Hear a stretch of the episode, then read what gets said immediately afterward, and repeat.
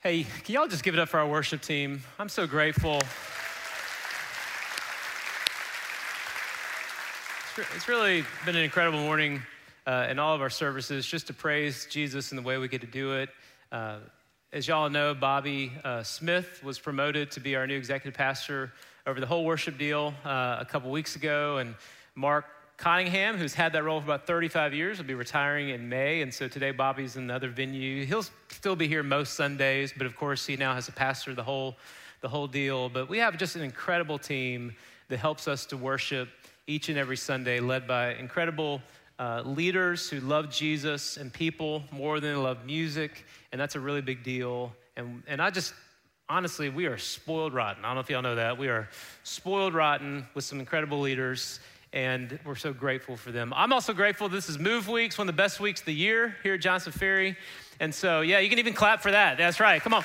And uh, if, if you're new here and, and you don't know what it is, you see the flags around the building and that kind of a thing, this is our missions week, and it's a big deal here at Johnson Ferry. We have a conference uh, on Wednesday and Thursday. We have a big dinner on Friday night, and the next Sunday is our Move Sunday.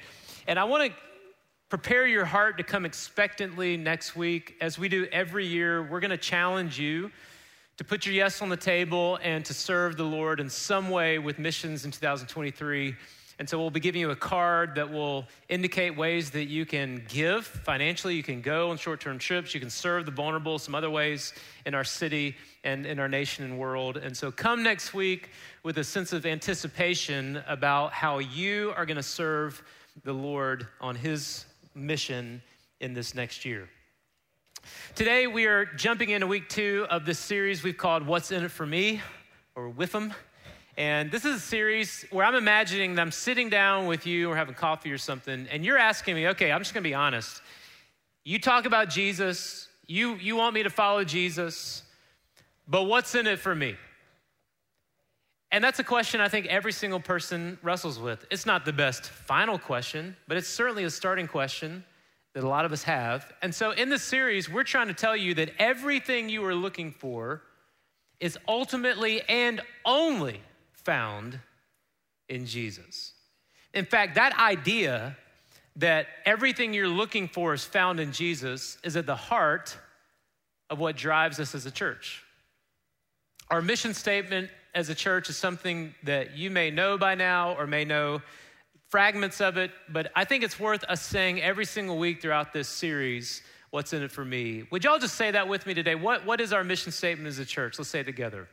We exist to help people find truth, belonging, and purpose in Jesus. And, and here's the bold claim, especially if you're not a follower of Jesus you can go out and look for truth in all kinds of different sources. You can try to find belonging, a sense of community in all kinds of sources, even purpose. A lot of people talk about finding your why, finding your purpose.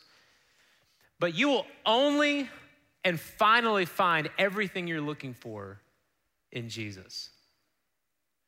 And, and that's what we're talking about. Last week we talked about being a people of truth. What's it look like for Jesus to be the center of truth in your life? And how do you walk in the ways of Jesus as his disciple?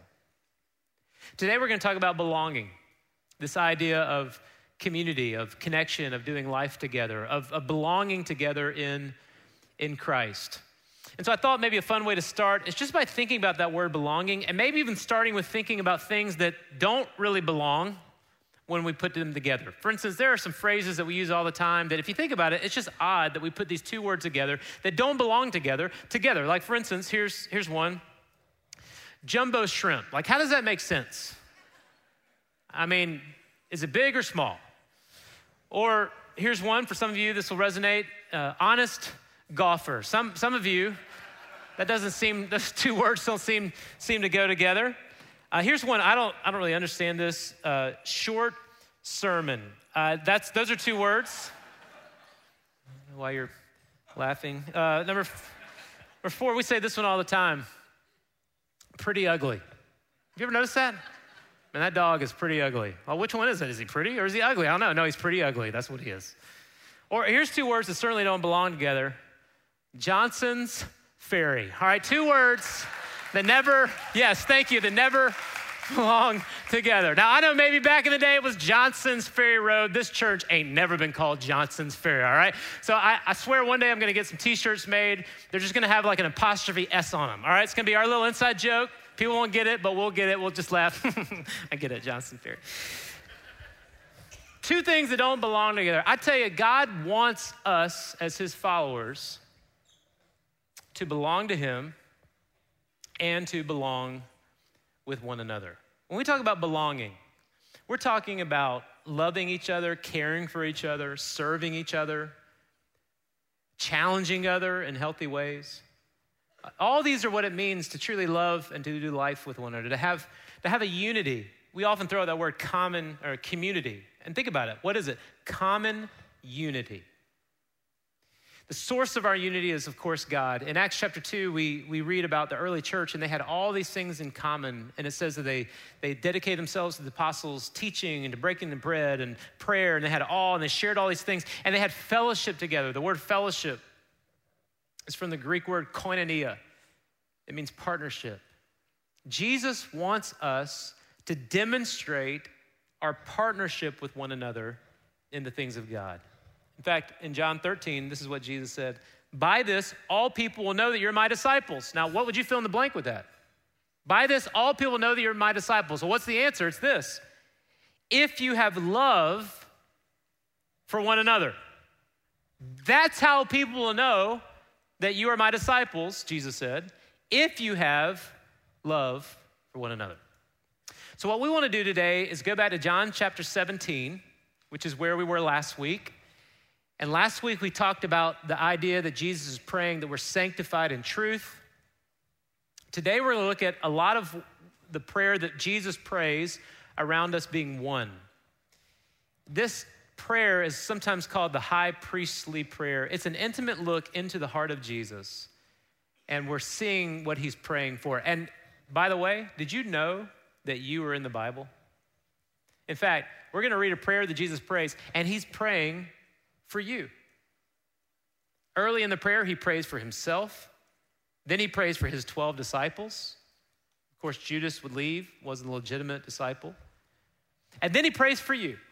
So let's look today at how Jesus prays for you. John 17, verse 20 through 23. If you're new to the Bible, you don't have a Bible, uh, we have it on the screen for you. Or if you're new to the Bible, don't ever feel ashamed to look at the table of contents. We're in the Gospel of John, chapter 17, verse 20. Let's all stand together. I want to read for you this incredible prayer that Jesus prays.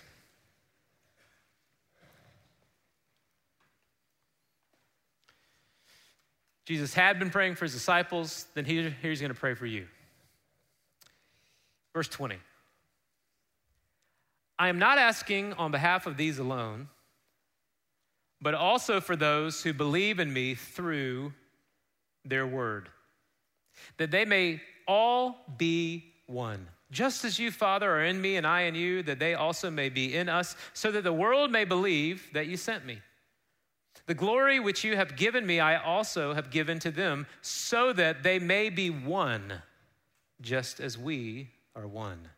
I and them, and you and me, that they may be perfected in unity, so that the world may know that you sent me and you love them just as you loved me. Do you see how he prays for you in verse 20? I pray for those who will believe in me through their word. The their word is the word of the apostles. And, and we believe in Jesus because we have been given the word of the apostles that teach us the truth of who he is. And so Jesus is praying for us, which is really remarkable. The question is, what is he praying for us? And what difference does that make in our lives? Let's pray about that. Dear Jesus, we pray to you, and as we open up your word today in this time of studying the Bible, I pray that we would get a sense of what it means to be one, to belong to you, to belong to one another. And God, we ask that you would lead us towards our own next steps in terms of committing to this that you have prayed for us. Lord, we love you. We're listening, and we pray in Jesus' name. Amen. Amen. You guys can take a seat.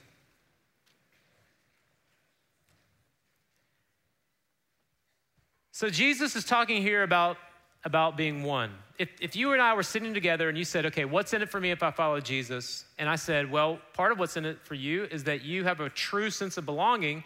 And you would probably ask a follow up question like, well, what do you mean by belonging? Like, what's that to do with my life? I would, I would want to talk to you about two blessings of belonging. Let's talk about these two blessings of belonging. And then I want to talk about some practical next steps for all of us to think through as it relates to putting them into practice. So, the first blessing of belonging is this that we belong to God. We belong to God. So, we're going to first of all talk about this vertical dimension of our connection with our Heavenly Father. Jesus makes it a point to pray that our unity is rooted in, first of all, belonging to God. And in so doing, he talks about several different features of this in the short prayer that we read in verses 20 through 23. Like, for instance, number one, or the first part is this Jesus reminds us that we are in Him. We are in Him. Look in verse 21. He prays that we would all be one. And then he says, just as you, Father, are in me, and I in you, so that they also may be, here's the key phrase, in us. So Jesus here starts with his own sense of relationship in the Godhead, the triune God, or we talk about the Trinity Father, Son, Holy Spirit. All equally God, all three distinct persons. I know that's very confusing for all of us. But Jesus says here that the Father is connected to the Son, the Son is connected to the Father, and then Jesus wants us who believe to be found in them. So the sense of unity doesn't start with us, it starts with God. A lot of people talk about wanting to have world peace. A lot of people want to talk about how do we come together as humanity? How do we come together as a nation?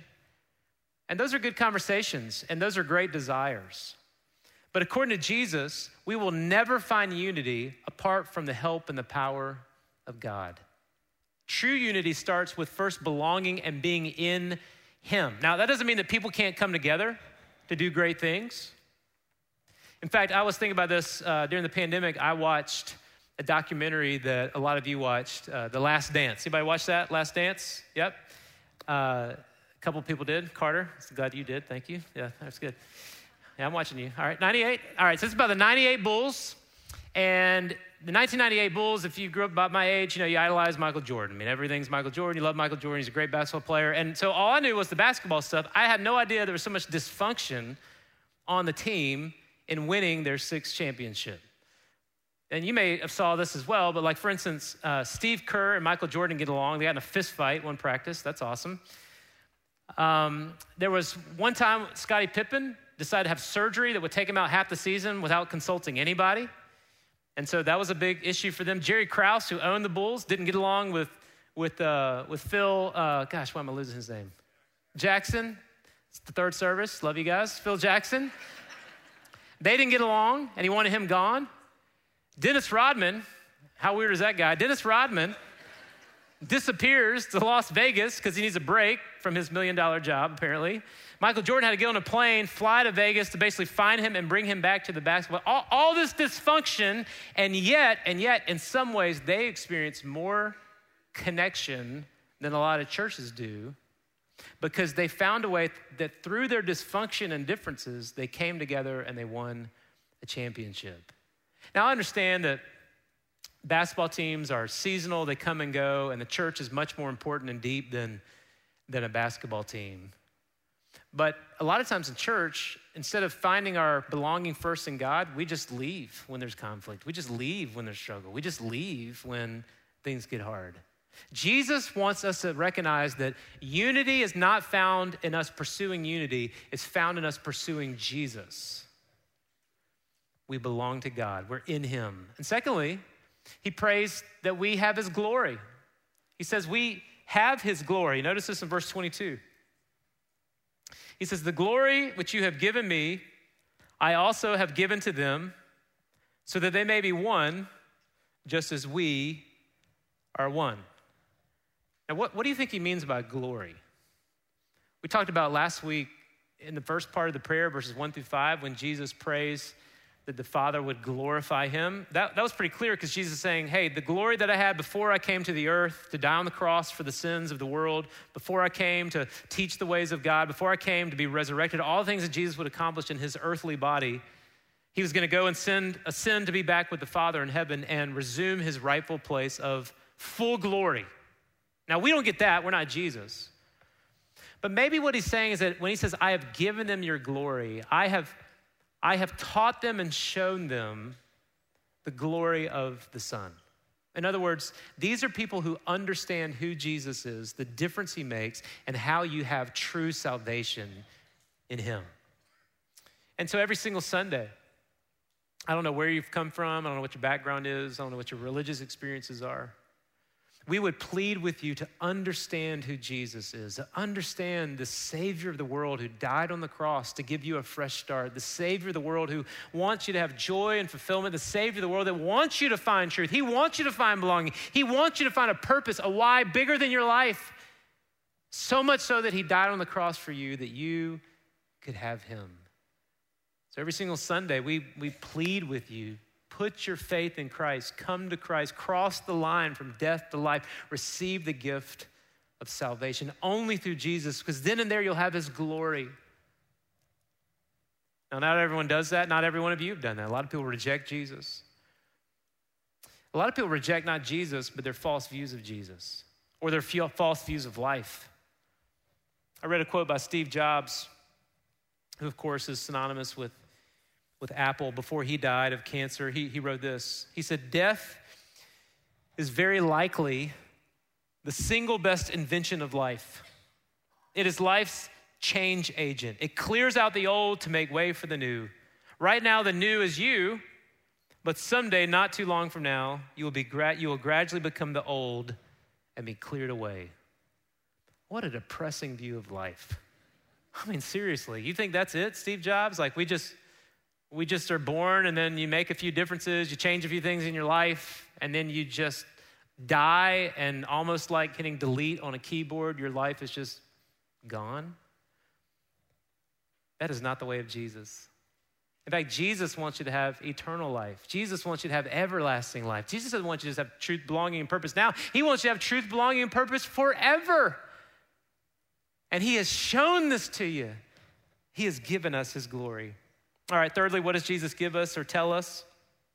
He reminds us, in this sense of being belonging to Him, that we are loved by Him, that we are loved by Him. I, I don't think we talk enough about the love of God. And I think it's because we live in a culture of kind of do better we live in a culture where there are people who say they're Christians and they're not. And so there's this tendency to kind of beat them up and you need to do more. You need to prove that you're truly a disciple. You need to, and, and I guess there's a healthy place for that conversation. But we don't talk a lot about the love of God. We talk about doing more for God, doing better for God. We're, we're like one pastor said, we, we, are the church telling people with the one legs, how, how to one leg, legs, hello, third service, how to run faster and jump higher. That's what it feels like at times. But Jesus Christ constantly reminded us that we are loved by him. And that love should translate in how we treat others. Listen to what he said in John chapter 13.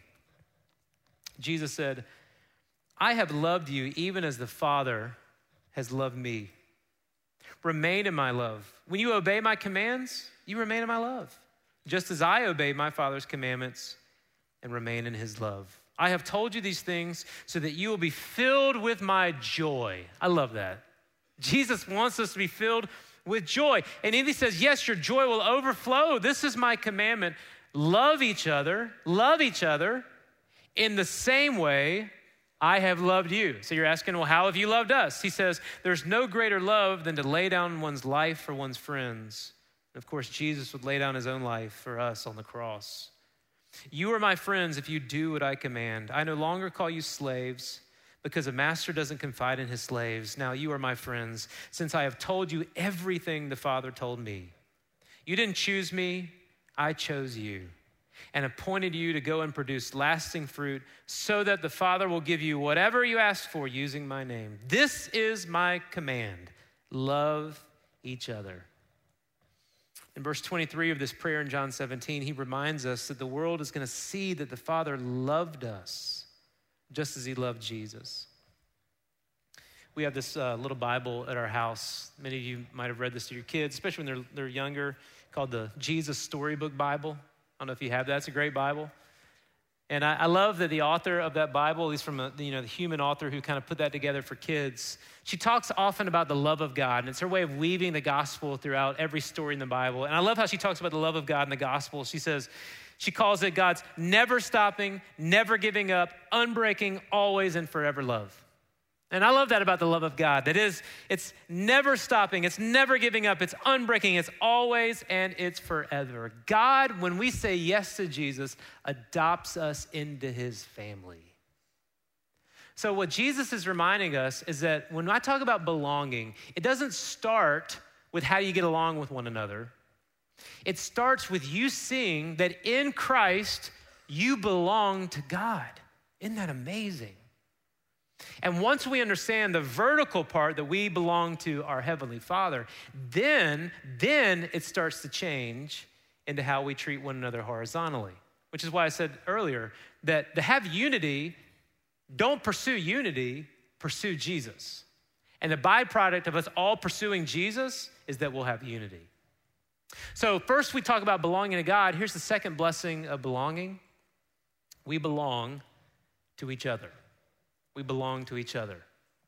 And this is what I want to think practically about what this looks like. Jesus in this prayer doesn't give us a list of to dos and not to dos when it comes to loving each other, though the scriptures speak a lot about that. But I want us to think about some of the aspects of belonging to each other, and I want to give you a few practical next steps as you think about what it looks like to belong to one another in the body of Christ. So, what does it mean if we are going to belong to one another? Well, it means firstly that there needs to be a visible unity, a visible unity. In verse 21, when Jesus is praying that we are all one and that we would all be in him, notice the end of verse 21. Why?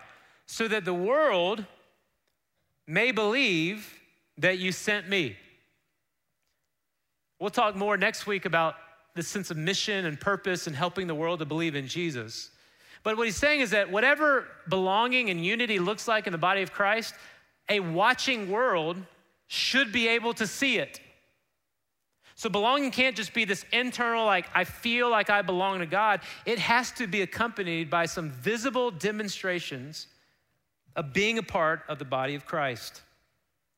I think there are many ways that we do that in the scriptures, but it's something that we need to think more about when it, when it comes to just showing up and participating and being a part of the body of Christ. I, I read a statistic, these are kind of things that pastors, you know, we get we get all the time, all these statistics about church involvement and church membership and church participation. And even before the pandemic, we, we saw it decreasing pretty substantially, and then, and then it kind of fell off during the pandemic. And from the best we can tell, as far as the numbers that I've seen, the average number of times that a committed church member, I don't exactly know what that means, but this is what they tell you a committed church member comes to church 1.7 times a month. Now, I don't know how you pull off the 0.7. Maybe you leave early. I've seen some of y'all leaving early. Maybe that's how you do it. I don't know. But that's what they say. The average church member comes to church 1.7 times a month. Now, I don't know what that means for you. But I do see that all the time. People say, man, I love Jesus, love the church, love it here. We're here. And you are here as long as it's not a beautiful weekend, or you don't have a travel baseball team, or you don't have that wedding, or you're just tired from long. I mean, you, you get where I'm getting with this. But your participation matters. Do you need to be here every single Sunday? I mean, look, we all have life. We all get sick. We all have a couple weeks. I, I get all that. But God wants you to be visibly part of the body of Christ. Your participation matters, your sacrifice matters, your giving matters, your membership matters. Sometimes uh, people kind of balk at the whole, why do I have to join the church? You don't have to join the church. You don't have to join a church to be part of, you know, to go to heaven. But as a general rule, wherever we live, whether it's in Atlanta or you move to another city, you should find a local church and, and be all in, whatever all in means. And for us, that means being officially part of the body of Christ. In fact, a lot of you um, would like to join, but you haven't done it for whatever reason, we would love to help you join. In fact, we do something we call it our pathway to partnership. Every single month, we talk about this that on the second Sunday of the month, and every now and then we slide these because holidays, but most of the time, second Sunday a month, we do something called Explore, quick little 15 minute reception.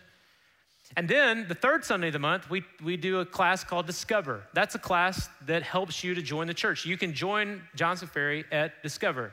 In fact, I will be at the next one, March the 19th. And so, if you're someone who's saying, I've just waited for a sign from God to join the church, this is your sign right now. This is it. Your sign is your preacher telling you, come to join the church on March the 19th. And I'm going to be there. I would love to meet you there. But it's so important. It's so important to be a part of the body of Christ. And if it's not this body of Christ, go find another one. But, but be all in wherever you serve the Lord.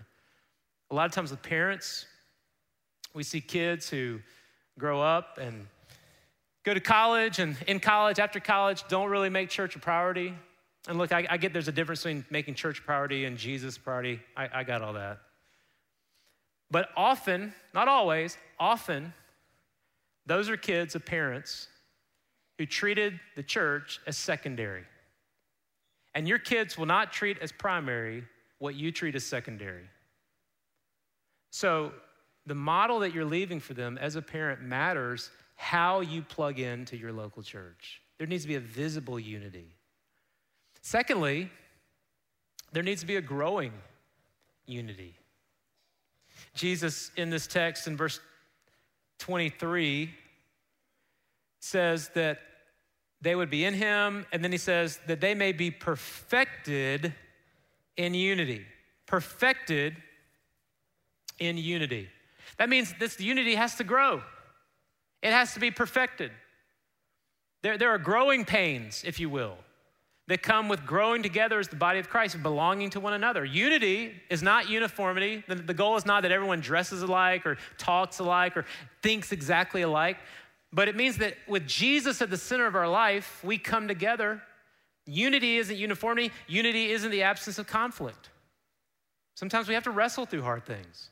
Sometimes we got to learn how to forgive one another. Sometimes we got to learn how to bear one another's burdens. Sometimes we have to evaluate are, are we being the unified church that God wants us to be? I think at Johnson Ferry, there are a lot of different ways that we demonstrate the unity of the body of Christ. But that doesn't mean that we can't always evaluate are there ways to grow? I think a particular landmine for us is this idea that we do worship in two venues. And there are some good things about that. The bad thing about that is sometimes we can have two churches under one roof. When God's ideal is that we are striving together in the things of Jesus. And there are growing pains associated with growing together in Jesus. But that's not new. The New Testament's filled with examples of that.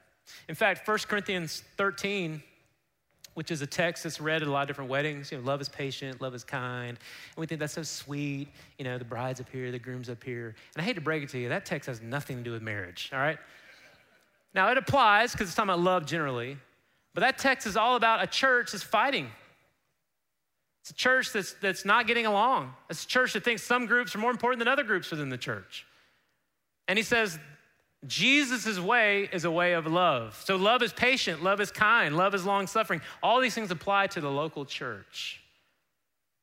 And so there's growing in that. Now you might ask, well, what, what, what, how, how do I get connected here? How do, how do I belong at Johnson Ferry? I've been coming to worship. What do I do? I would say, look, the, the best next step for you is to find a small group. To find a small group. Groups are where you're cared for, at least you should be cared for in a group. Groups are places that should hold you accountable to truth. Groups are places that you should serve together, that you should love each other together. That's what groups are all about. And we want you to find a group. In fact, there are two practical ways that you can do that. All morning long, out at the pergola and our atrium, we've had some of our staff members out there that are there to help you find a group.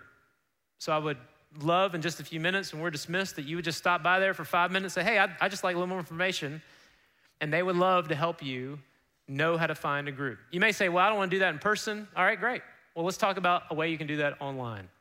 So it's very simple. You can go to our website. You can see a little video here that kind of does that. This is what they call a web address. You can type that in, all right? And then you click it, and then it takes you to a page where you get to see the beautiful face of Stephen Bottom right there at the, top.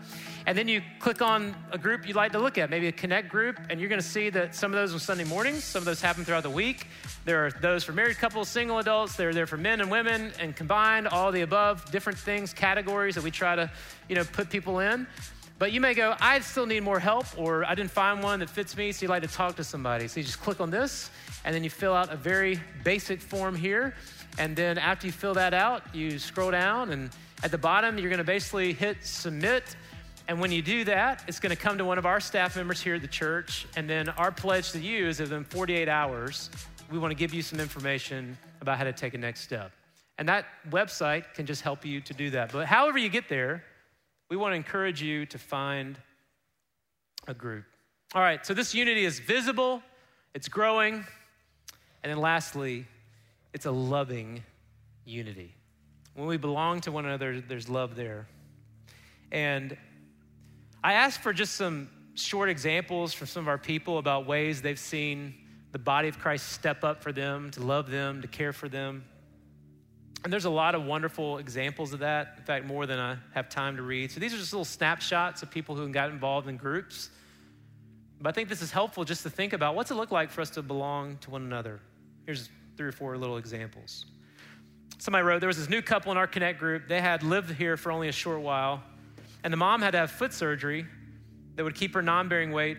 You know, for a, she couldn't have couldn't bear weight on this leg for a good length of time. Shortly after the surgery, the dad was walking down the stairs. I think he tripped and he tore his knee tendons. So then he had to be where he couldn't bear weight on a leg for a length of time. They had two young kids at the home, and this meant they said that the Connect group had the opportunity to step in with food, with laundry. And the needs were so great that when it became too much for this group to handle, another Connect group stepped in to help as well. And this group helped them drive to appointments, pick up groceries, and with kids' transportation after school.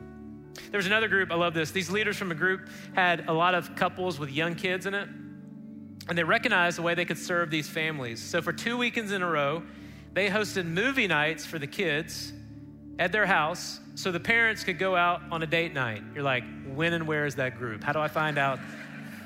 And, and they made this event so much fun for the kids that they even made tickets for them to attend and just try to create a space of belonging for married couples. There was, there was a woman who was in a Titus 2 group. This was a part of our women's ministry a couple years ago. And their group actually ended, as a lot of these groups do, they're seasonal.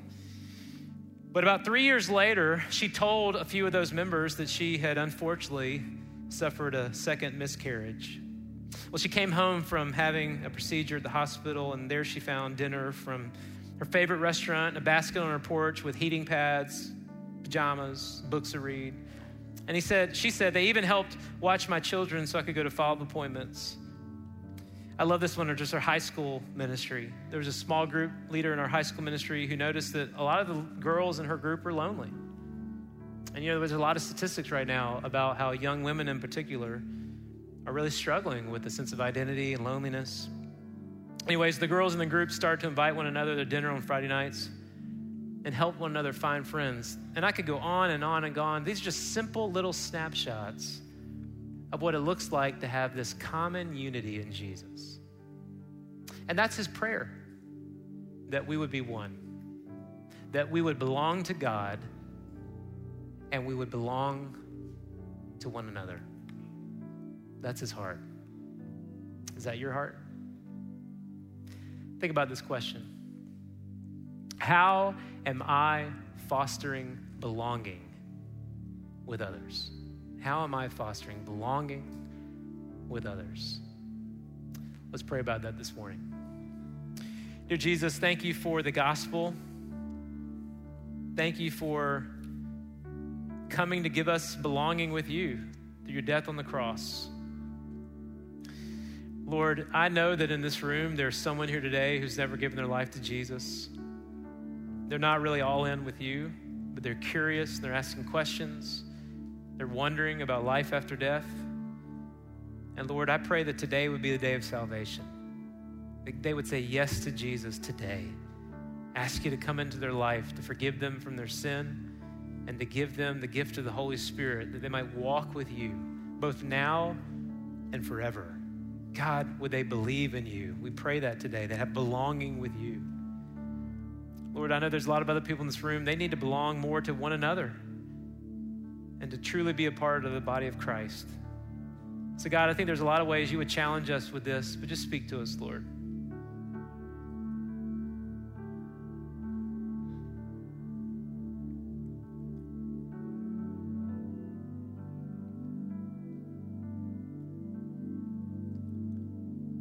God, I pray that we're a church that makes you proud because of the unity we have in Jesus. God, you are worth singing to, as we've already done today, a thousand hallelujahs, 10,000, a billion hallelujahs, because of all you've done in our life. So, what better way to end than to sing that to you again? We love you, Jesus. It's in your name we pray and we sing. Amen.